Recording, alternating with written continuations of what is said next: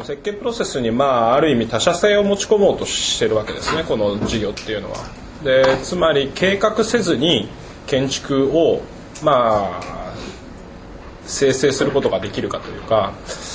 あの、まあ、自然のようにねそのある設計者が一方でいなくてもその建築が自律的にまあ生成していくようなことが本当にあり得るのかみたいなところが、まあ、究極、まあ、極極北にあるわけですね。でその今、まあ、あの過程として当然設計者も、えー、そこに合理的な判断を持ち込むために、えー、介在していると。で一方でそのコンピューターアルゴリズムによって自律的に生成するような、まあ、システムも一緒にあるとそれとのまあ今せめぎ合いだというふうに思ってるのでインテグレートも必要だしそのなんていうんですかなアルゴリズムから自律的に生成するような、えー、ベクトルも一方で必要でそれのまあ今バランスをとってるところだと思うんですよ。からまあ統合が必要だっていうのも確かに分かるんですが自分のやりたいことを100%設計にダイレクトに導入するっていうとその自分の頭の中で思い描いてる以上のものは僕はできないような気がしていてでそれをまあ第えー、3個っていうかな、まあ、他社性みたいなものを設計プロセスに導入することによって、まあ、そこにノイズが発生してそれを自分がまあ当初頭に思い描いている以上のものがもしかしたらできるんではないかと。いうことが一個可能性としてはあるんじゃないかと。いうふうに思うんですが。ただだからまあ別の言い方をすると、うん、なんて言うんでしょうね。まあ毎年思うことなんですけれどもまああのなんていうんですかね。まあアルゴリズムのパターンが生み出している形のイメージっていうのがまあグリッドとキューブとサークルとボロノイズ、うん、まあ、大体これなんですよ。そうだね。で、まあ、これをそろそろ超えないとやっぱりなんかこの授業自体の多様性の限界みたいのをなんかちょっとこう乗り越えられないのではないかみたいななんかそういうあれがあるんですあの通常の建築でねあるいはじゃあそれ以外のパターンがどれだけ出てるのかっていうことだと思うんですよ。あの僕自身はアルゴリズミックデザインにおいて目に見えてわかるその形態的な差異っていうのはどちらかといえばそれほど重視していなくて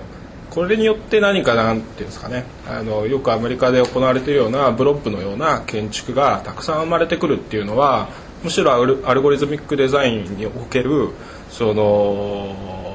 悪しき部分だというふうに思ってるんですね。つまりどちらかというと通常こうの設計プロセスあ設計のまあ形みたいなものがえ、っとまあ、ごくごく普通に現れてくる形でいいんだけれどもそれがそのアルゴリズミックデザインにおいては、え、っともうちょっと数理科学的に、え、表せるっていうそこがまず一個重要だと思います。非常に科学的に多様な形態だったり図像っていうのもやはりたくさんあってそういうものを生み出すトリガーとしてアルゴリズムが使えるとは思うんです。よ、ね、そういうことです、そういうことで、だからそれがそのなんていうのかな。えー、っと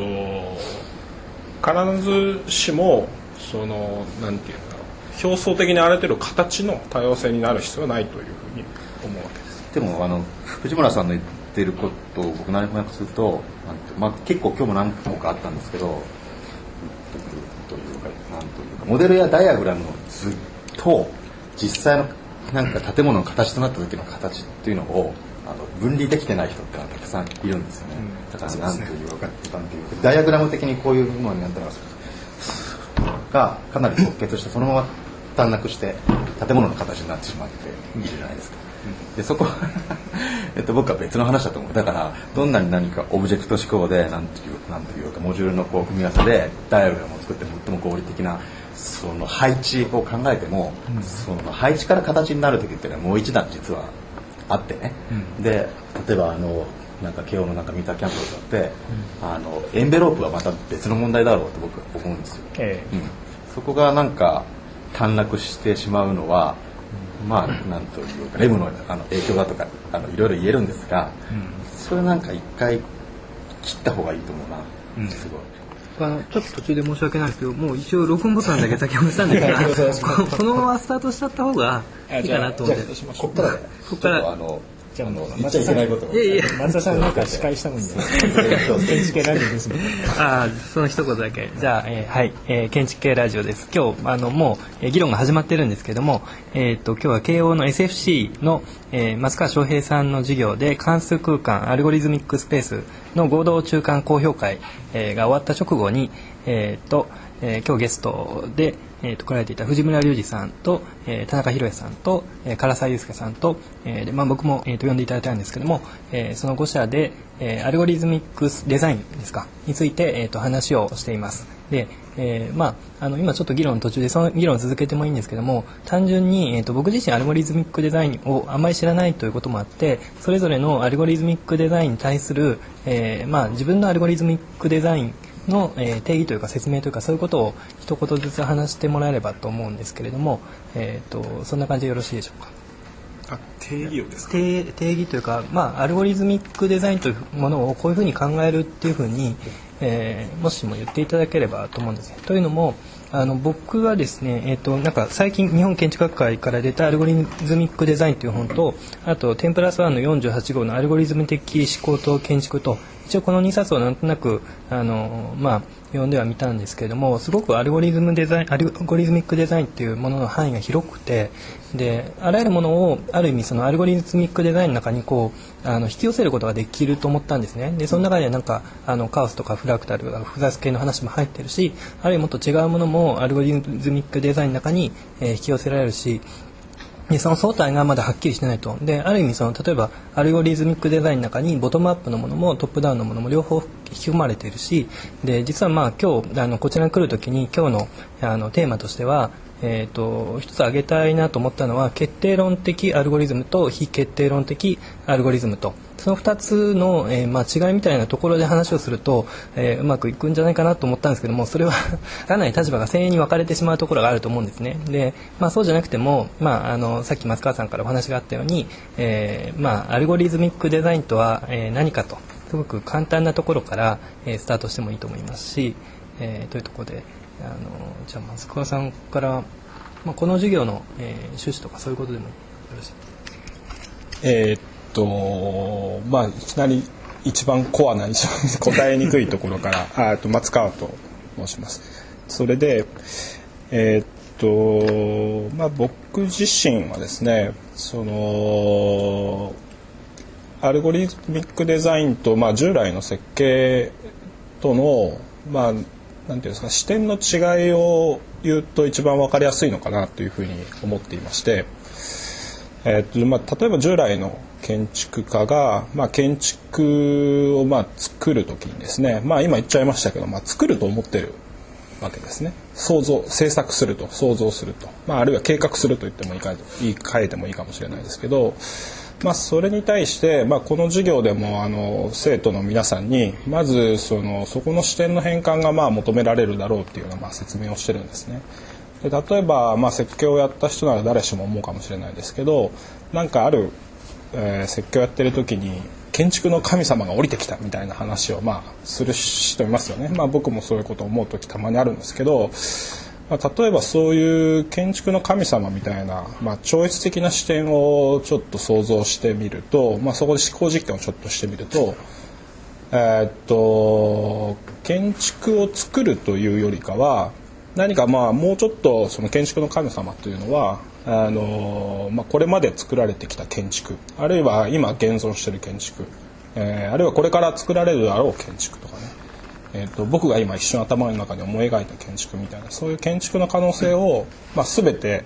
えーボルヘスのバベルの図書館のように、えーっと持っていると。建築家の役割というのはそのまあボルヘスの図書館中からバベルの図書館の中から一個のその本を指で指し示すことだというふうにまあなんとなく言えるような気がしていてだから作るということからまあ選択するというか、えーあるいは無限の可能性の中から一冊の本を探索するというか、まあ、そういう視点の変化だというふうに思うんですね。つまりアルゴリズミックデザインとはその、まあ、建築の無限の可能性の中から一冊の本をどうやってまあ探索するかというかですね探し出すかとそういうようなまあ方法論の、えー、話だというふうに僕自身は、えー、今の現時点ではうまく言えないですけど思っています。えー、こんにちはあの田中宏です。えっといきさつから言いますと、えー、まあなんてというか昔あのまあまあ有名ななんか建築家の方々からそのそのアルゴリズムで設計をあのしたいのでこういうようななんかコンピューターソフトウェアを開発してまあ、もらえないかというような依頼であのそういうようなあの仕事を何回かやったことがあってでその後もずっと考えてきたんですけどその、えーと、あの今の僕の結論としてはそのそのその,、えー、そのアナロジー型って呼ばれてるそのいわゆるなんというかモチーフを持ってきてその何々の何々のような何々何々のような建物とか何々のような建築とかですねそういう方法に対する一種のそのアンチテーゼなんですね。で、なんというか見た目をこう何か真似するっていうことではなくて、裏にある方法論を取り出して、それをまあある建築に適用するということによって、えー、まあ別の可能性が開けるだろうと思っていて、で結構建築界は何々のようなっていうそのアナロジーが非常に多い ですよね。でそれをやると結局なんか人は何ていうか模倣してしまうのでどこかで誰かが作ったものはやっぱり再生産してしまうんだろうと思うんですね。でそれを出したいとやっぱり思っていてそうでそれをまあ出すためにまあ裏側にある何か法則性を取り出してそれをまあ何か使っててデザインをするということが一つある。もう一つはあの、まあ、法則性を取り出すことの良さは人工物と自然物っていうのの差異を一旦なくすことができてあの、まあ、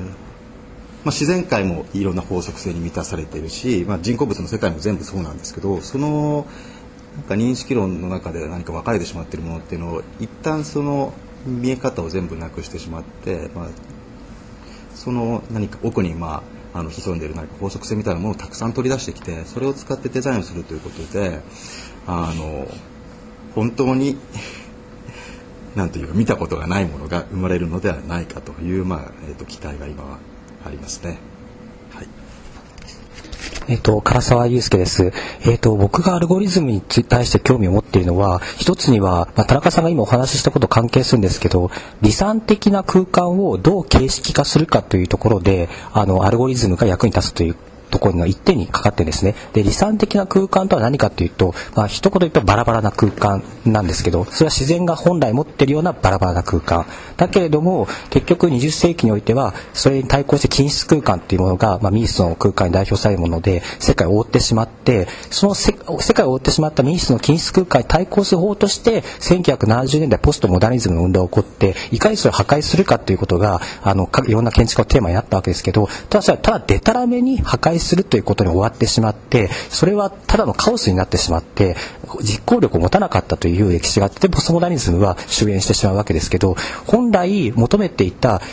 離散的な空間をどう形式化するかというところで実はまた均質空間に対して新しい視点が投げかけるんじゃないかっていう時点に今かかっていて差し掛かっていてそれが実はアルゴリズムなんですね。でアルゴリズムっていうのはいわばあの部分的なものから発想していくとか局所的なもの関係づけからあのいわば全体を構築していくっていう発想があってそれはあのセルラーオートマトンのあのパラメータと関数の関係だったりとかいろんなところ現れるんですけど少なくとも部分から発想していってそれから新しくいろんなものを作っていくと幾何学すらも全部変わってしまうというところがあって今建築の構成論ではそのまだ幾何学の部分まで降り立ってないんですけれどもあの一つにはあの理算的な空間というものが新しく今本当に立ち現れるような直前に差し掛かっている。でそれがアルゴリズムによってあの今世の中に現れようとしてるんじゃないかっていうところがあって、まあ、松川さんは例えばそれを自己組織化というものでアルゴリズムで展開しようとされているしあと、まあ、藤村君は超線形プロセスというものでそれに近づこうとしている。あと田中さんはそのようなプロセスをデバイスとして装備しようとしている。で僕自身は非線形幾何学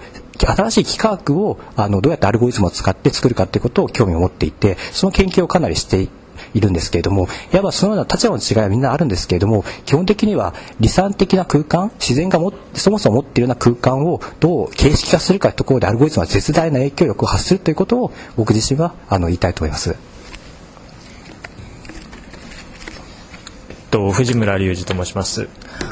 えっと、僕はこん、えっと、アルゴリズミックデザインに興味があるのは、まあ、一つには、えっとまあ、コンピューターライゼーションに建築設計のコンピューターライゼーションにまあ興味があるということとあと個人的なずっと建築的な関心として、まあ、どれだけ、えー、とその時その場所にしかできない建築を、えー、作れるかという、まあ、関心が単純にあるんですけれども、まあ、その時に、えー、その、えー、なんて言うんでしょう、まあ、単純にそのあのえー、手書きが CAD に置き換わったっていうだけじゃなくて、まあ、そこのそこに何て言うんですかコンピューターにしかできない建築を考える時に、まあ、建築そもそも人はどうやって建築を設計してきたのかということをまず知らなければいけないと。まあ、それあのえっと、基本的なことだと思うんですけれども、まあ、それそもそも人がどうやって建築設計してきたかを考えるために、まあ、設計の手続き、まあ、アルゴリズムを、まあ、考えるみたいな感じで僕はなんとなくアルゴリズミックデザインにアプローチしていて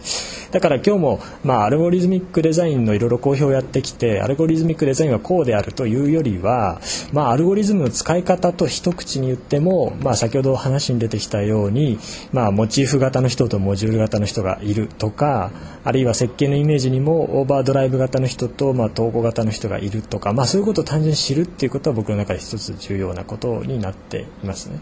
でその上で僕の中で一番重要なことは、まあ、けのどれだけ濃密な形態を作れるかということだから、まあ、どれだけ多くの変数を拾い上げてそれを一つにまとめていくことができるかと、まあ、それを、えー、自分なりに記述したいと思ってるんですけれども、まあ、そそういう感じです。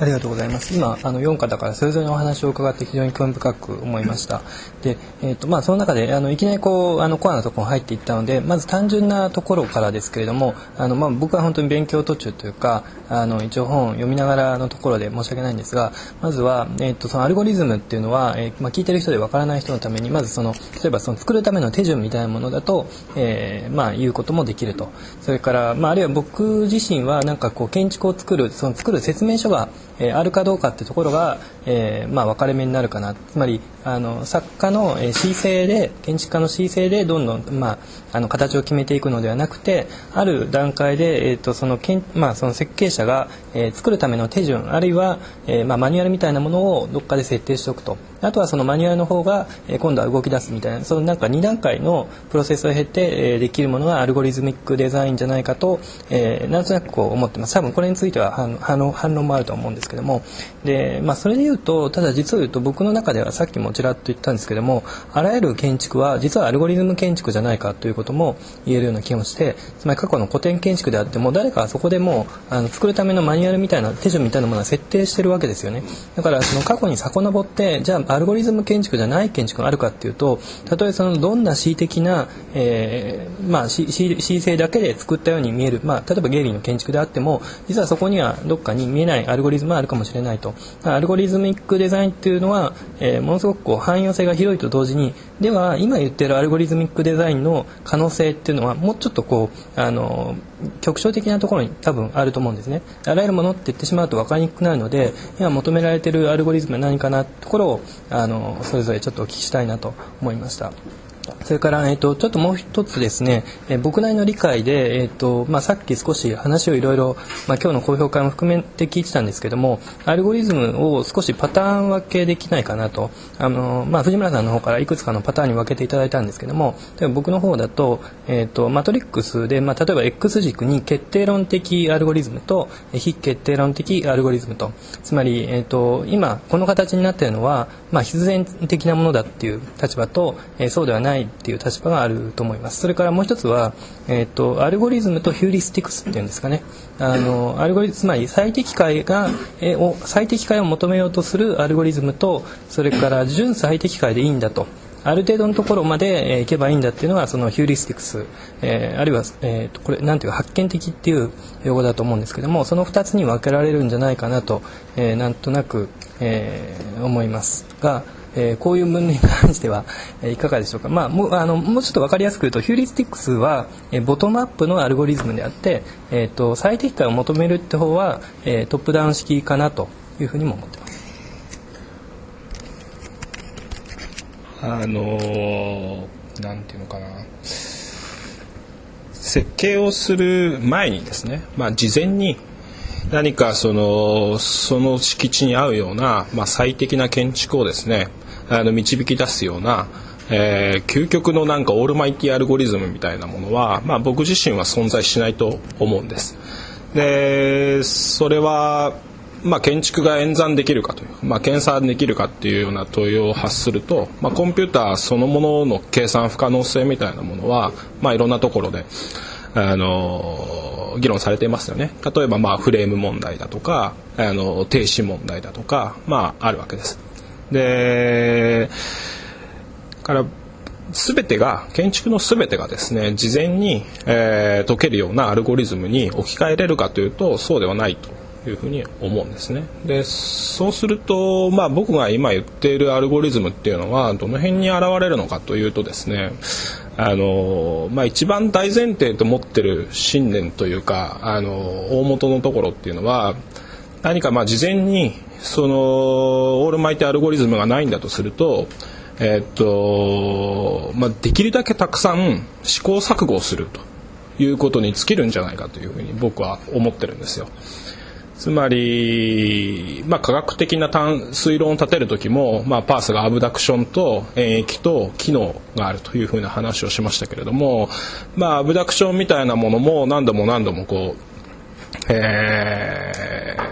現実空間の中で、えー、何か要素みたいなものをこう引っ張ってきて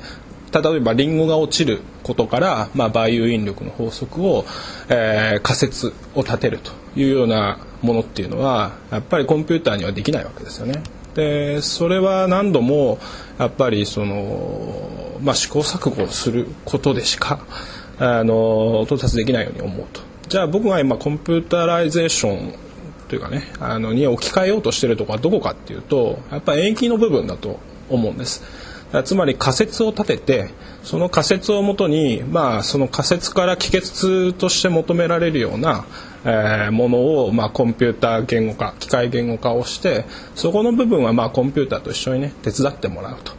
であとはその、まあ、それによってできる建築の可能性みたいなものを並べてそこからまた、えー、共通項みたいなものをこう引っ張り出すと、まあ、それは機能ですよね検証するということですね。でそのまあアブダクションと、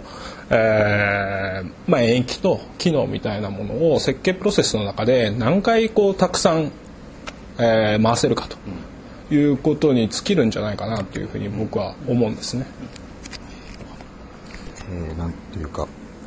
あのですねなんか大きく分けてこのアルゴリズミック設計のやり方の中にまあ、2種類のフェーズがあると。そのアルゴリズムそのものを何か見つけるフェーズ。それはその建物のそもそもどんなものを何か作るべきかを考えるフェーズと言ってもよくて同じことなんですけど。でそのフェーズがあってそれとは別にその何か見つかったそのアルゴリズム自体をまあ、オーバードライブさせるなりあのインテグレートさせるなりして実際の形を作っていくというような,、まあ、なんか従来的なフェーズと言ったらいいか。そのまあ、まあ、2種類のフェーズがあってその2種類のことを何か時間軸で分けると最初のフェーズとそのその後のフェーズとも言えるけれども実際にはその、まあ、2種類のフェーズがどんどんどんどんあの入れ子状に回っているような状態になると。でその場合っていうのは2種類の人間の中の思考の何かモードをこうあの入れ替えながらやっているような感覚というのがあります。でその2つのフェーズの中にさっきの松田さんの書かれたえーまあ、2×2 のマトリックスが結構入っていてそのアルゴリズムそのものを何か見つけたりとかそれを考えるフェーズっていうのはどうしてもヒューリスティックスになるな絶対なるしあのまあ非決定論的になるんですよね。でその何か見つかったそのアルゴリズムを何か適用して最も最適なその解を何か見つけようというのはそれの全く対極の性質を何か持つのであの非常に何か人間らしいあの思考法ともう本当になんか人間にはできない完全になんかコンピューターでしかできない思考法の両方をその特あのいいとこ取りをして両方のその側面を掛け算してるのがこのやり方なのでそのマトリックスにに、えっと、手法を分類できなくて1個のこの設計プロセスの中にその要素が全部入っているような感覚がありますね。